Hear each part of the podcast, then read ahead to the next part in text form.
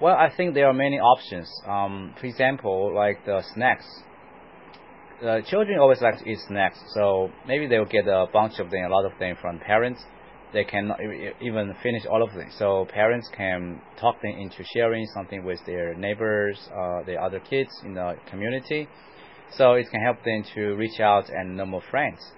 Uh, kids can definitely, uh, you know, become friends because they share this kind of uh, snacks. It's very tempting. Mm.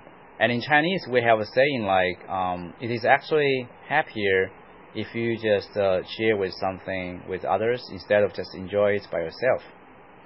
Uh, another thing I think I think is the book. Actually, uh, children will get a lot of books from their parents, but still not enough. They read a lot. So best way is to maybe uh, share with other kids in the class or neighbors.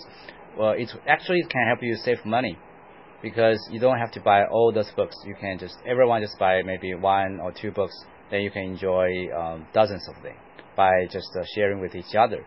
Um, last but not least, I think the toys definitely is uh, something uh, can be shared because uh, for kids they just play the, the toys for one two days. Sometimes they will lose the curiosity and the novelty.